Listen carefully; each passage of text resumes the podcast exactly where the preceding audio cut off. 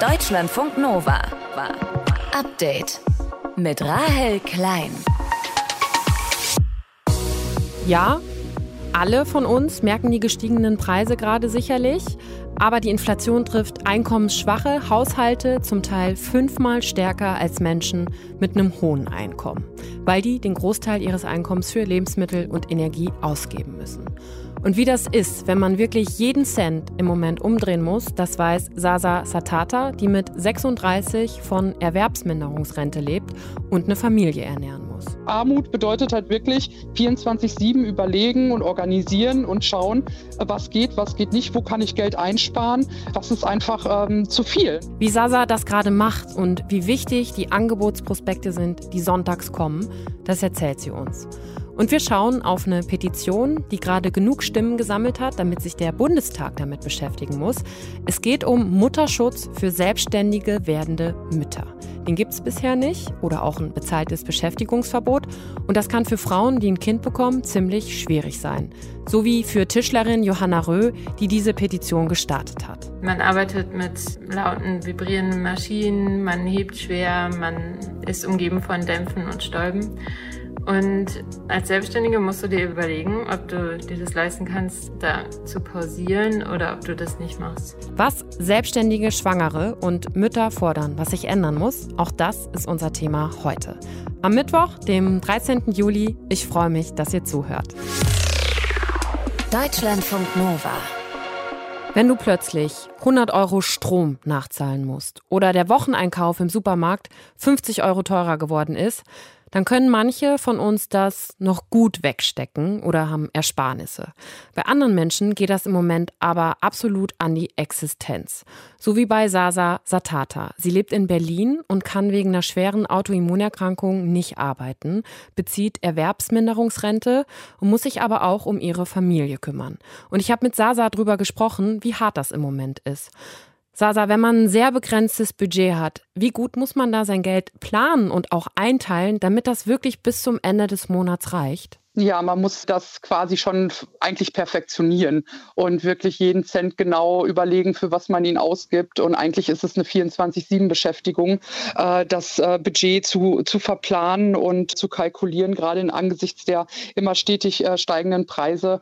Ja, es ist eigentlich eine Dauerbeschäftigung. Und hast du dann da irgendwie so ein Notizbuch oder guckst du online, wie du das machst, ausrechnest oder wie ist deine Strategie dabei?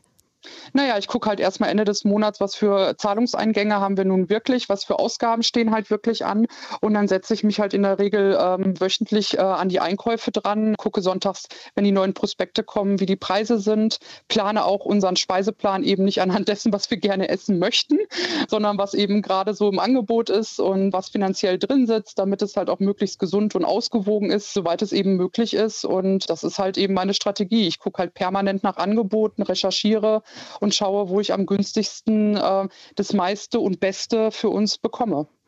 Du bekommst im Monat ja Erwerbsminderungsrente, sind ungefähr 820 Euro, bekommst noch eine Aufstockung vom Jobcenter. Dein Mann macht aber gerade einen Integrationskurs, darf also auch noch nichts dazu verdienen. Ihr habt ein kleines Kind. Wie knapp ist das Geld im Moment bei euch? Das ist im Moment wahnsinnig klapp. Also dazu kommt, dass meine äh, Erwerbsminderungsrente jetzt erst äh, nach einem wahnsinnig langen Verlauf erst genehmigt wurde und ich aktuell gerade in der Phase stecke, dass ich vier Wochen komplett überbrücken muss, weil die Rente äh, rückwirkend gezahlt wird, Sozialleistungen im Voraus. Aktuell mussten wir auch noch neue Anträge stellen, die sind auch noch nicht bewilligt. Also wenn ich jetzt gerade an diesen Monat denke, ich habe das Kindergeld bekommen, habe das Elterngeld bekommen, mein Pflegegeld und das war's. Also im Moment sieht es ganz, ganz düster aus. Ich hoffe einfach, dass die Ämter jetzt auch schnellstmöglich arbeiten und da unsere Aufstockung eben auch bewilligt wird und ausgezahlt wird vor allem. Und äh, dann ja dieser Monat endlich vorbei ist und ich Ende des Monats meine erste Rente bekomme und wir ja diese 820 Euro für diesen Monat einfach mal komplett überbrücken mussten. Also im Moment ist es wirklich eine Katastrophe. Miete und Heizkosten werden ja vom Jobcenter in eurem Fall dann übernommen. Aber was ist zum Beispiel mit Strom? Ne? Also da steigen die Preise auch. Wie sehr merkt ihr das dann auch jetzt schon im Alltag? Ja, also Miete und Heizkosten werden aktuell auch nicht komplett übernommen. Wir stocken mhm. halt, wie gesagt, nur auf. Ich muss das schon von meiner Rente und von dem sonstigen Einkommen, was wir haben, zahlen. Nur das, was darüber hinausgeht, wird halt eben noch vom Jobcenter dann getragen, was uns als Regelsatz zusteht. Das, das vorab. Und bei den Stromkosten ist es so, die müssen komplett vom Regelsatz bezahlt werden. Da gibt es nichts extra und da kann auch nichts extra beantragt werden. Und in unserem Fall ist es so, dass sich äh, jetzt natürlich für dieses Jahr das äh, noch nicht äh, in dem Ausmaß bemerkbar macht in Sachen Nachzahlung. Also mhm. wir hatten eine relativ moderate Nachzahlung, weil das eben auch die Abrechnung fürs vergangene Jahr war. Aber wir haben eben auch eine Stromerhöhung zum April bekommen und somit musste ich unseren Stromabschlag um knapp 30 Prozent insgesamt erhöhen. Dazu kommt halt eben, dass unser Warmwasser auch über Strom läuft. Wir haben Durchlauferhitzer hier. Das macht natürlich auch noch mal eine Menge aus. Und wenn ich halt eben sehe, dass wir von den Ämtern, ähm, für meine Tochter beispielsweise bekomme ich Pi mal Daumen 2,30 Euro für die Warmwassererzeugung im Monat, nicht am Tag, nicht nicht mhm. in der Woche, im Monat, reicht das natürlich hinten und vorne nicht. Und das muss alles vom Regelsatz bezahlt werden. Da gibt es nichts extra. Das heißt, man überlegt sich dann noch wirklich jedes Bad und jede Dusche mit warmem Wasser. Richtig, mhm. richtig. Ich habe sogar, hab sogar eine Technik entwickelt, wie ich die Babyfläschchen und die ganzen Sachen am, am schnellsten, am einfachsten, möglichst wenig warmem Wasser sauber bekomme. Mhm. Aber solche Dinge überlegt man sich. Also Armut bedeutet halt wirklich 24-7 überlegen und organisieren und schauen, was geht, was geht nicht, wo kann ich Geld einsparen, was ist einfach ähm, zu viel. Ne? Also ich, hier findet keine Verschwendung statt. Es geht damit los, dass ich den Wasserhahn ganz auf kalt drehe, mhm. wenn ich fertig bin, damit ja kein warmes Wasser verschwendet wird, ne? wenn der Hahn wieder aufgedreht wird. Du hast dich unter Ich bin armutsbetroffen auch zu Wort gemeldet, auch viel auf Twitter. Da ja, erzählen armutsbetroffene Menschen von ihren Situationen, machen darauf aufmerksam, setzen sich auch für Verbesserungen ein. Warum ist dir das wichtig, dich da auch zu Wort zu melden und damit zu machen?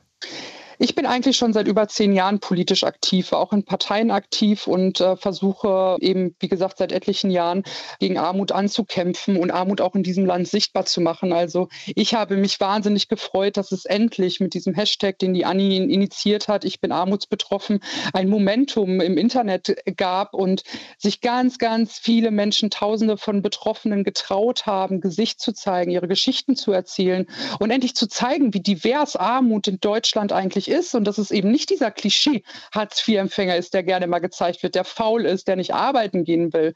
Nein, sondern dass wir alles Menschen sind, die halt auch viele, die arbeiten gehen, die pflegende Angehörige sind, die alleinerziehend sind, die eben schwer krank sind, wie ich. Äh, und dass wir, der Großteil dieser 13,8 Millionen Menschen, die armutsbetroffen sind.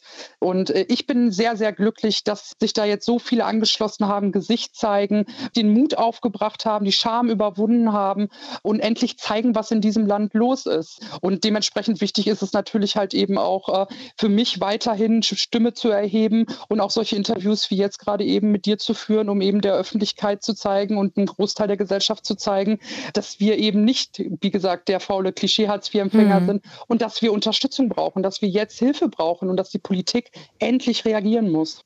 Sasa, ganz, ganz vielen Dank für deine Zeit und deine sehr, sehr eindrücklichen Schilderungen. Vielen Dank dir. Danke, dass ich hier sein durfte. Deutschlandfunk Nova.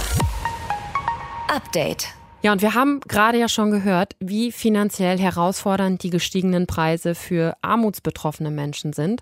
Und auch mit Blick auf die nächsten Gasrechnungen machen sich viele von uns ja gerade Gedanken, wie man am besten vorsorgt. Vielleicht schon ein bisschen Geld zurücklegt, wenn das überhaupt möglich ist, oder die Abschlagszahlung schon raufsetzt, damit die Nachzahlung nicht zu krass ausfällt. Wir sprechen jetzt mit Sebastian Moritz darüber. Er ist Wirtschaftsjournalist, was uns da konkret wann erwartet an Mehrzahlung und wie wir uns darauf vorbereiten können. Sebastian, wann merken wir denn überhaupt was davon, dass das Gas teurer wird? Also manche von uns haben es tatsächlich schon gemerkt, und zwar dann, wenn sie in den vergangenen Monaten den Gasanbieter wechseln mussten und da dann einen neuen Vertrag abgeschlossen haben. Für Neukunden wird es nämlich jetzt schon richtig teuer. Die Preise, die haben sich jetzt schon verdreifacht oder sogar vervierfacht im Vergleich zum vergangenen Jahr. Heißt konkret, bei einem Zwei-Personen-Haushalt, da kalkuliert man so mit einem jährlichen Gasverbrauch von etwa 8000 Kilowattstunden. Vorm Krieg haben die ungefähr 40 Euro im Monat gekostet. Jetzt sind es locker 140, 150 Euro, betrifft aber aktuell vorwiegend Leute mit neuen Verträgen. Und was ist mit denen, bei denen der Vertrag schon länger läuft? Die haben bisher noch Glück gehabt und profitieren noch davon, dass der Gasanbieter ihnen mal einen bestimmten Preis garantiert hat. Und äh, der lässt sich auch nicht so einfach erhöhen. Für die Gasanbieter ist das jetzt gerade oft ein schlechtes Geschäft, weil sie das Gas schon jetzt teurer einkaufen müssen. Für uns Verbraucher ist das erstmal eine ganz komfortable Situation. Aber es ist erstmal nur eine Frage der Zeit, bis die gestiegenen Preise dann auch bei uns ankommen. Also spätestens, wenn der Vertrag ausläuft, dann kann der Anbieter die Preise erhöhen. Wir können uns da zwar einen anderen Anbieter suchen, aber das Problem ist, im Grunde erhöhen gerade alle Anbieter die Preise. Also das mhm. Ganz große Schnäppchen werden wir da vermutlich eher nicht finden. Heißt unterm Strich, Gas wird teurer. Es dauert bei dem einen oder anderen vermutlich noch ein bisschen, bis das bei uns ankommt. Es sei denn, und das ist die Ausnahme, die Bundesregierung, die zieht eine Sonderregelung. Dann könnten die Preise nämlich auch jetzt schon relativ kurzfristig für alle von uns schon deutlich nach oben schießen. Was wäre das für eine Sonderregelung?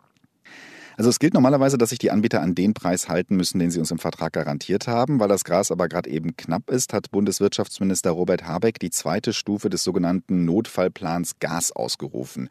Und äh, damit könnte er es den Gasanbietern erlauben, dass sie die gestiegenen Einkaufspreise schon jetzt an uns Kunden weitergeben dürfen. Sie müssen sich also nicht mehr an die niedrigen Preise im Vertrag halten.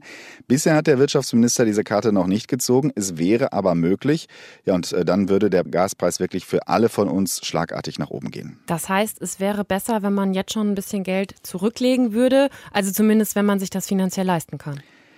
Ja, wäre auf jeden Fall eine gute Idee. Denn dass die Preise irgendwann steigen, das gilt als sicher. Beim Gas ist es ja so ähnlich wie beim Strom oder auch beim Wasser. Wir zahlen jeden Monat eine sogenannte Abschlagszahlung. Wie hoch die ausfällt, das hängt davon ab, was wir bisher verbraucht haben, beziehungsweise was ein Haushalt in unserer Größe typischerweise so verbraucht und dann eben auch vom Preis.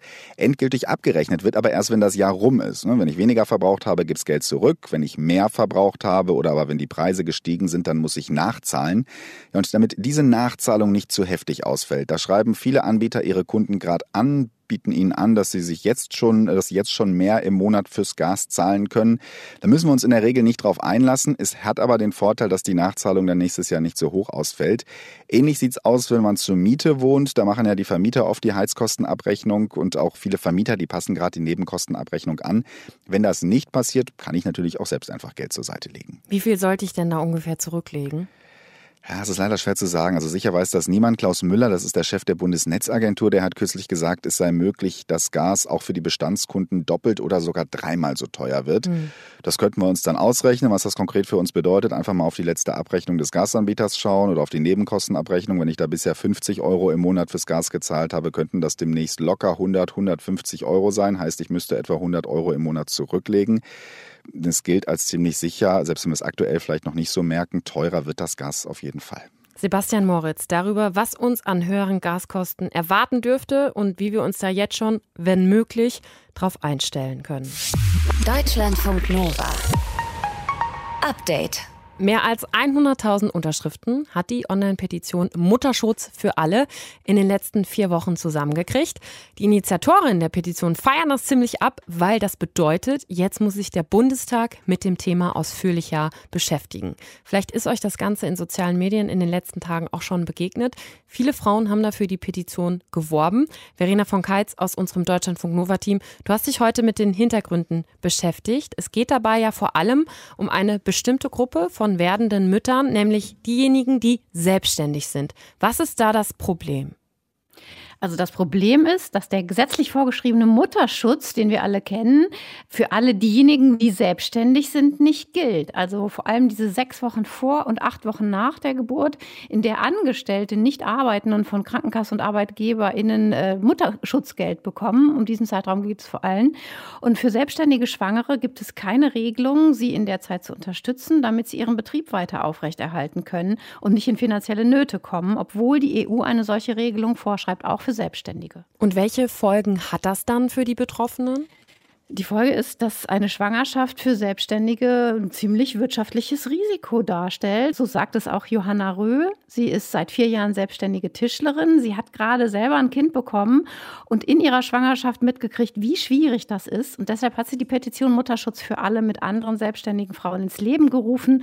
Und auf Instagram erklärt sie, was die Probleme sind zum Beispiel. Die jetzige Nichtregelung bedeutet keine unternehmerische Freiheit, sondern das bedeutet, dass die Schwangere abwägen muss zwischen den Geldsorgen und ihrer Gesundheit. Und das bedeutet Stress. Also sie selbst hat während ihrer Schwangerschaft festgestellt, dass es davon abhängt, wie du versichert bist, also gesetzlich oder privat, ob mit oder ohne zusätzlichen Krankentagegeldversicherung, ob du überhaupt ein bisschen Geld bekommst in dieser Zeit und dass es in der Regel eben nicht reicht, um einen Betrieb aufrechtzuerhalten. Heißt, sie hat dann auch weitergearbeitet?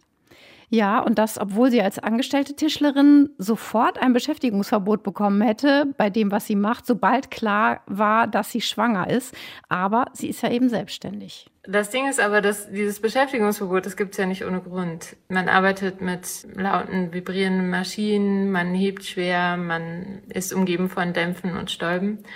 Und als Selbstständige musst du dir überlegen, ob du dir das leisten kannst, da zu pausieren oder ob du das nicht machst. Also schwierige Entscheidungen, vor denen selbstständige Schwangere da stehen, was auch zeigt, dass Schwangerschaft vom Gesetz her einfach nicht mitgedacht wird als etwas, das eine selbstständige Unternehmerin betreffen könnte. Und deshalb fordern Johanna Röh und ihre Mitstreiterinnen Gesetze, die selbstständige Schwangere und Frauen mit äh, kleinen Kindern rund um die Geburt finanziell vernünftig absichern. Um was für Regelungen geht es da genau?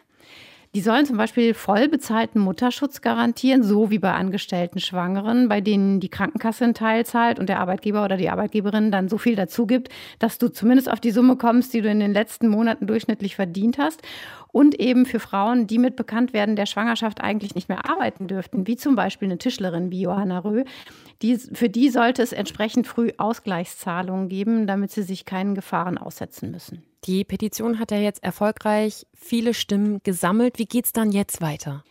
Also, wenn wir in diesem Fall eine Online-Petition beim Deutschen Bundestag eingereicht und in diesen vier Wochen mindestens 50.000 Menschen mitgezeichnet haben, dann geht die Petition an den Petitionsausschuss des Bundestages und wird dort in so einer öffentlichen Sitzung beraten. Das heißt, dort können dann auch Unterstützerinnen der Petition hinkommen und die Anliegen persönlich vorstellen und diskutieren. Und daraus entstehen möglicherweise Vorschläge für neue Gesetze, über die im Parlament dann abgestimmt werden kann.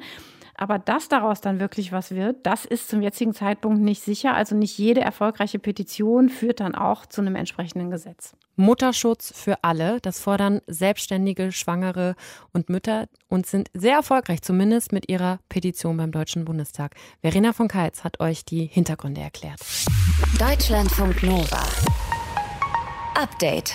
Bis 2030 soll Deutschland nur noch ungefähr halb so viel CO2 ausstoßen wie jetzt. Das Ziel hat sich die Bundesregierung gesetzt. Der Weg dahin ist aber noch nicht klar. Eigentlich wollte die Bundesregierung heute ein großes Klimaschutz-Sofortprogramm vorlegen. Also alle Ministerien sollten sagen, was sie in Sachen Klimaschutz vorhaben.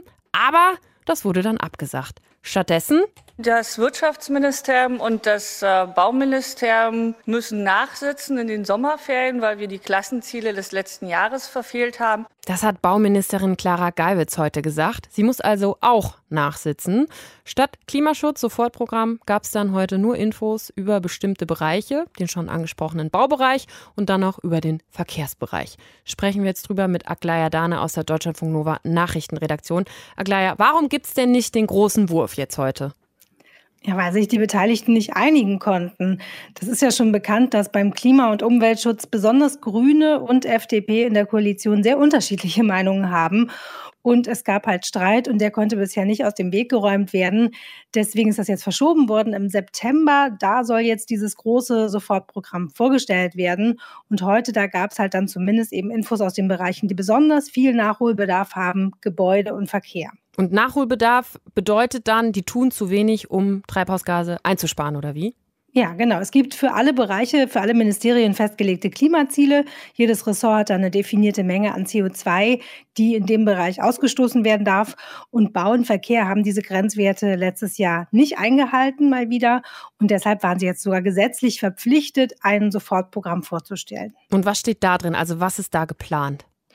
Also wenn wir jetzt erstmal auf die Gebäude gucken, dafür ist ja die SPD-Ministerin Clara Geiwitz zuständig, die wir eben gerade gehört haben. Die hat ihre Pläne zusammen heute mit Klimaschutzminister Robert Habeck vorgestellt. Und da ist der Kernpunkt Sanierung, also besonders Heizungen. Öl- und Gasheizungen, die sollen raus aus den Häusern und dafür mehr Wärmepumpen.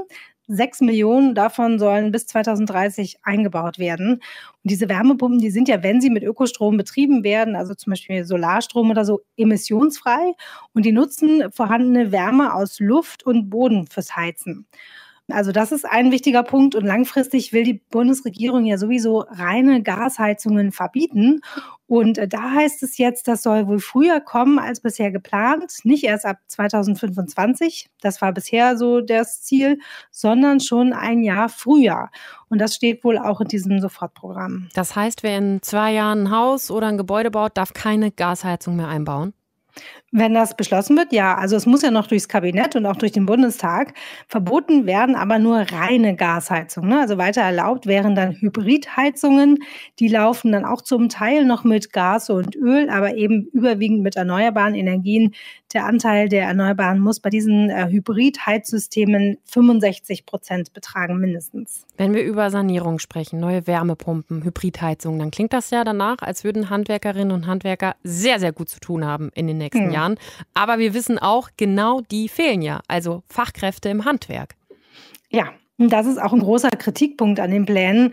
Es ist überhaupt nicht klar, wie die umgesetzt werden können und sollen. Der Zentralverband Sanitärheizung Klima schätzt zum Beispiel, alleine für den Einbau von diesen Millionen Wärmepumpen, die da geplant sind, fehlen rund 60.000 Monteure. Die Bundesregierung hat auch da eine Antwort. Also sie will deswegen eine Ausbildungs- und Fortbildungsoffensive starten. Handwerksbetriebe sollen Anreize bekommen, Fachkräfte genau für diese Bereiche, die gebraucht werden, zu schulen. Muss man halt sehen, ob das klappt. Ja, das muss dann auch schnell gehen. Turbo-Ausbildung. Mhm. Kommen wir noch auf den Aspekt aus Verkehr zu sprechen. Der muss ja auch nachsitzen. Was ist da geplant?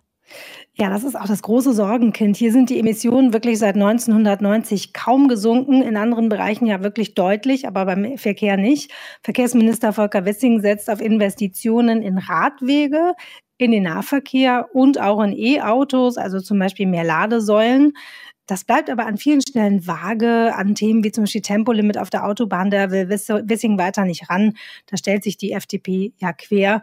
Und deswegen gibt es auch von Umwelt Umweltschutzorganisationen viel Kritik. Greenpeace sagt zum Beispiel, das sind hauptsächlich blumige Ankündigungen, die es da heute gab. Und der Ökologische Verkehrsclub sagt, die Pläne werden dem Ernst der Lage nicht gerecht. Bau und Verkehr müssen mehr CO2 einsparen. Wie sie das wollen, haben die MinisterInnen heute präsentiert. Aglaya Dane hatte die Einzelheiten für uns. Deutschlandfunk Nova. Update. Ja, an diesem Donnerstag ist sie genau ein Jahr her. Die sogenannte Jahrhundertflut. In Nordrhein-Westfalen und Rheinland-Pfalz sind damals mehr als 180 Menschen ums Leben gekommen. Viele Häuser, Betriebe und Läden wurden zerstört. Und meistens ist dabei ja vom Ahrtal die Rede, aber es waren auch viele andere Orte betroffen und von denen haben wir nicht so viel gehört. Und so ein Ort ist Oberhausen. Heißt genauso wie die Stadt im Ruhrgebiet, ist aber ein 850 Seelendorf im Nationalpark Eifel, genauer gesagt im Schleidener Tal, das auch sehr stark von der Flut damals betroffen war.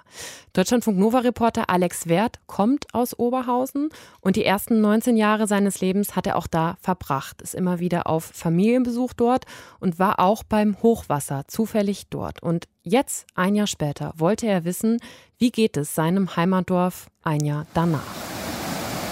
Man war aber einfach schnell machtlos. Ne? Also man hatte keine Möglichkeit mehr, irgendwas zu machen. Man wollte helfen, konnte es aber nicht. Die Wohnzimmermöbel sind bis in die Küche geschleudert worden, eine Vitrine sogar bis in den Flur. Ja, und das große Fenster, was wir dann hier sehen, ist äh, komplett zerstört gewesen. Ja, und halt jede Menge Schlamm, ne? Also war eigentlich alles kaputt. Und man sah halt auch Leute, die aus Häusern rauskommen, die komplett zerstört waren, also wirklich blutig, schlammverschmiert, über Tage. Das sind Sascha, Simone und Freddy. Ich kenne sie, seit ich klein bin. Wir sind alle in der Nordeifel aufgewachsen, im kleinen Dorf Schleiden-Oberhausen im Kreis Euskirchen. Wir alle erinnern uns noch sehr gut an das Hochwasser vor einem Jahr. Freddy ist 31 und damals noch bei der Freiwilligen Feuerwehr.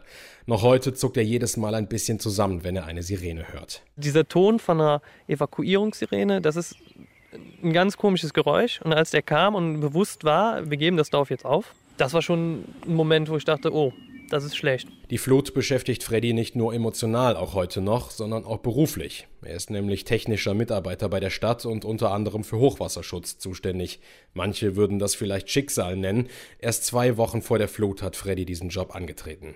Und aus dieser Perspektive heraus ist die Flut nicht nur schrecklich, sondern auch lehrreich, sagt er. Allen müsste jetzt auch bewusst sein, dass unsere Statistiken gemäß des Klimawandels auch angepasst werden müssen. Wir können uns hier jetzt nicht mehr auf Regenmengen berufen, die vielleicht vor 20, 30 Jahren gestimmt haben. oder auf Hochwasserkennlinien. Das muss alles neu angepasst werden, alles neu bemessen werden. Und das ist dann auch so ein Richtungsweiser gewesen. Natürlich darf man nicht vergessen, was für ein Leid dadurch passiert ist, klar. Aber aus beruflicher Sicht war es schon was Imposantes. Das Leid, von dem Freddy spricht, lässt sich gut an Zahlen ablesen. Von den rund 850 Menschen, die in Schleiden-Oberhausen leben, waren fast 700 von der Flut betroffen.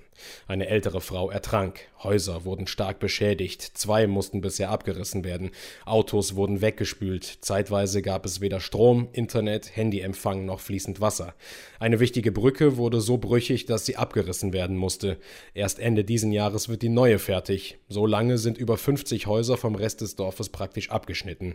Sie stehen auf der anderen Seite der Olef. Das ist der Fluss, der durchs Dorf geht und beim Hochwasser so krass angeschwollen ist, wie sich das hier niemand jemals hätte vorstellen können. Direkt an diesem Fluss und vor der nicht mehr existierenden Brücke steht das Haus von Simone. Sie ist 37 und ist die, bei der das Hochwasser die Möbel durch die Gegend geschleudert und alles kaputt gemacht hat. Für mich ist das jetzt nicht, dass ich jetzt ja, jeden Tag drüber nachdenke und denke, oh Gott, wie schrecklich und mich halt in eine Ecke verkrochen habe und geweint habe, weil davon wird es ja nicht wieder gut. Keine Ahnung, vielleicht ticke ich da ein bisschen anders als andere Menschen, aber ich habe das jetzt so hingenommen, es ist passiert und es ist eine Naturgewalt und wir können es nicht aufhalten. Das Gebäude, in dem Simone mit ihrem Mann und Sohn lebt, ist ein schönes, denkmalgeschütztes Fachwerkhaus. Sie konnten es renovieren, aber mussten sehr viel Kraft und Geld reinstecken. Eine Versicherung gegen Hochwasser hatten sie damals nicht und Wiederaufbauhilfe vom Land NRW gab es auch nicht. Die Familie hätte schon genug Hilfe durch Spenden bekommen, hieß es da. Mit diesen Spenden und mit einem Kleinkredit hat Simones Familie es dann auch geschafft.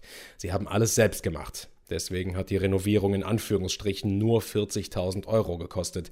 Sonst hätte es das Fünffache sein können, schätzt Simone.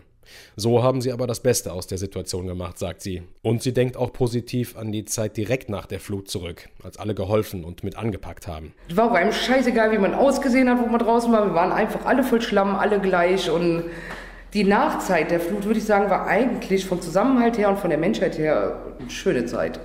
Ich denke mal, das hat das Dorf nochmal was zusammengebracht. So ähnlich sieht das auch Sascha. Er findet es immer noch großartig, wie viele Leute damals beim Aufräumen mitgeholfen haben.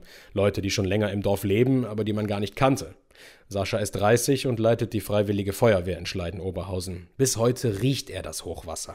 So eine Mischung aus Heizöl, Schlamm und äh, ja, nass, ne? so, so, so moderisch so ein bisschen halt. Ne? Das, also vielleicht bildet man sich auch ein, aber man riecht jetzt immer noch so ein bisschen, ne? meint man manchmal, ja. Sascha veranstaltet mit der Feuerwehr auch immer die Kirmes im Dorf. Wer auf dem Land lebt oder daherkommt, weiß, sowas wie eine Kirmes ist ein Riesending, denn sonst passiert da ja nicht viel.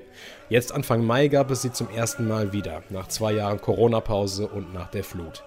Für viele in Schleiden-Oberhausen war das wie eine Art Neustart.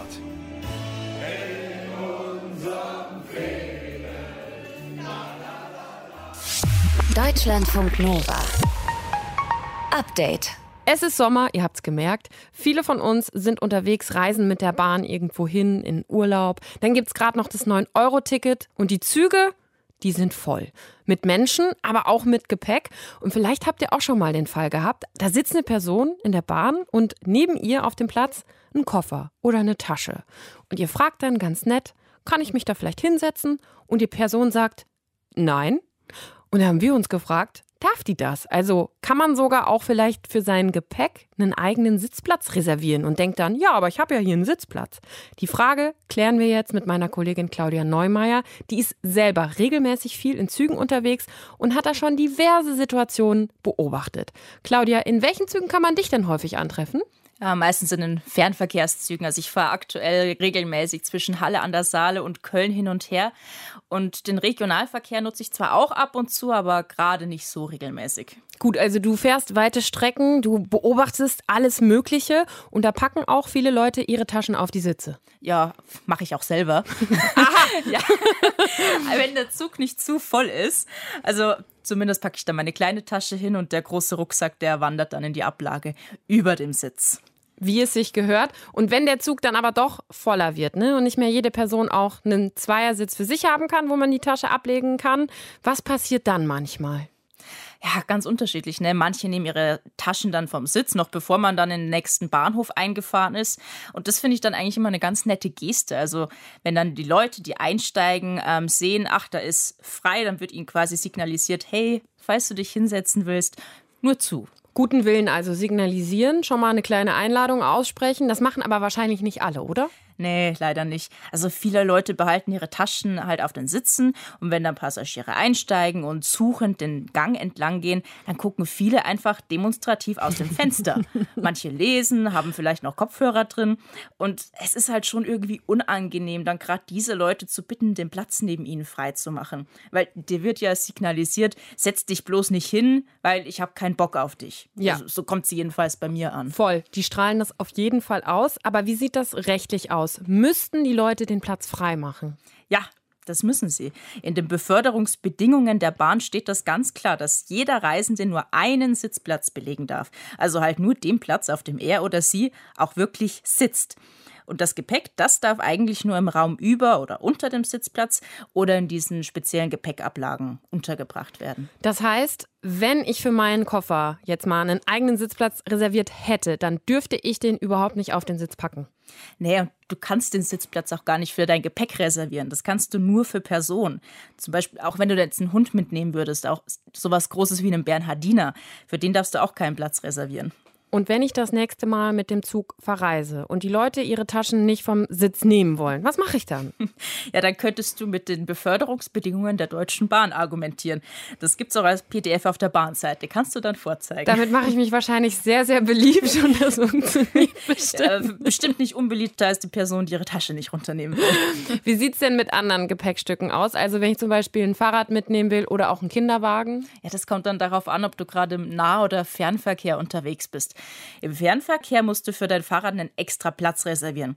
Und das kostet dann auch extra. Kinderwagen, bei denen ist das so, wenn die zusammengeklappt sind, dann gelten die als normales Gepäck. Die kannst du dann einfach so mitnehmen und die haben auch in den großen Gepäckablagen Platz. Und wie sieht es im Nahverkehr aus? Der Kinderwagen, der gilt dann weiterhin als normales Gepäckstück. Und mit dem Rad, da wird es jetzt ein bisschen kompliziert. Also es ist erstmal gar nicht garantiert, dass du dein Rad auch mitnehmen kannst. Also mhm. wenn der Zug schon richtig voll ist, dann können dich die ZugbegleiterInnen auch abweisen. Gerade jetzt, wo mit dem 9-Euro-Ticket super viele Leute unterwegs sind, kann das schnell passieren. So, und dann haben wir noch die Sache, dass es im Nahverkehr jede Menge verschiedene Verkehrsbünde gibt, die das auch unterschiedlich regeln.